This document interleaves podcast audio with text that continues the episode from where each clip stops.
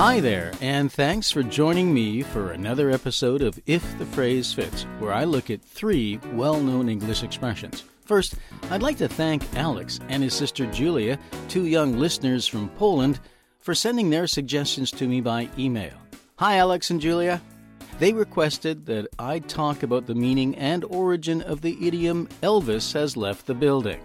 That's a great idea, and since that expression means that something has ended, I'll also include two other idioms with basically the same meaning. The fat lady has sung, and the die is cast. That's a little bit different in meaning, but we'll get to that later. Okay, first let's talk about Elvis has left the building. It's kind of a funny way of saying something is over, especially when a performance of some kind has finished. For instance, maybe a speech has ended, a party is over, or a sporting event has finished, for example, then you could say, It's time to leave. Elvis has left the building. I suppose if you are really rude, you could even say it when you break up with someone. Sorry, baby, this relationship is over. Elvis has left the building. Ouch. I don't think I'd recommend doing that when breaking up with someone, though. So, Alex and Julia, when you are older and start dating, don't say that when you want to dump someone. Do it gently. Elvis has left the building has even been used to say someone is dead, but again, that's pretty insensitive and I don't think I'd try to be humorous in that way when talking about someone's death. Now, you probably already know who the Elvis is in this phrase, but in case you don't, it's Elvis Presley. One of the most famous rock and roll singers, maybe the most famous rock and roll singer in the history of the world. Well, the Beatles, but that's four guys. The phrase Elvis has left the building was actually often said at the end of Elvis Presley concerts to let the audience know that the show really was over and that the king of rock and roll, as he was known as, wasn't coming back on stage. In other words, goodbye, adios, sayonara, get lost. Well, maybe more polite than that. According to Wikipedia and other websites I've seen, the phrase was first used by a promoter named Horace Logan in 1956. It was in Louisiana at the state fair. And the audience was going crazy over Elvis, even though he had already finished his performance. In order to calm down the audience so the next performers could play, this is what he said All right, Elvis has left the building. I've told you absolutely straight up to this point, you know that he has left the building. He left the stage and went out the back with the policeman, and he is now gone from the building. Yes, that is an actual clip I found of Horace Logan from 1956. Okay, on to the next idiom about something finishing. It's the fat lady has sung. In meaning, it's quite similar to Elvis has left the building Maybe you're watching a baseball or basketball or hockey game and the sport doesn't matter, and the game ends.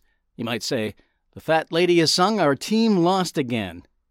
Of course, it doesn't have to be sports, it could be anything that finishes. So, just who is this fat lady and why is she singing? First, I should note, no pun intended on that note, that this expression is related to an even more common one that goes, It ain't over till the fat lady sings, or the more grammatically correct version, It isn't over till the fat lady sings. This is usually said in reference to some kind of competitive event, again, like a sports game. It means, for example, if a team is losing and they haven't lost until time actually runs out on the game, or more generally, it can mean that the final result of something has not yet been decided and it is still possible for a situation to change. It ain't over till a fat lady sings is kind of a warning or a challenge to someone who thinks they've already won when something isn't over yet. It's like another expression, it ain't over till it's over, which was said by baseball legend Yogi Berra in 1973. Some people think the phrase, it ain't over till the fat lady sings, was also invented by Yogi Berra, but that's not true. So, who said that expression first? Well, there is some debate about this. It appears there is consensus that the phrase began as, the opera ain't over till the fat lady sings. Hmm. So, fat lady refers to the stereotypical large woman singing at the end of an opera to close the show. But the disagreement relates to who first said it.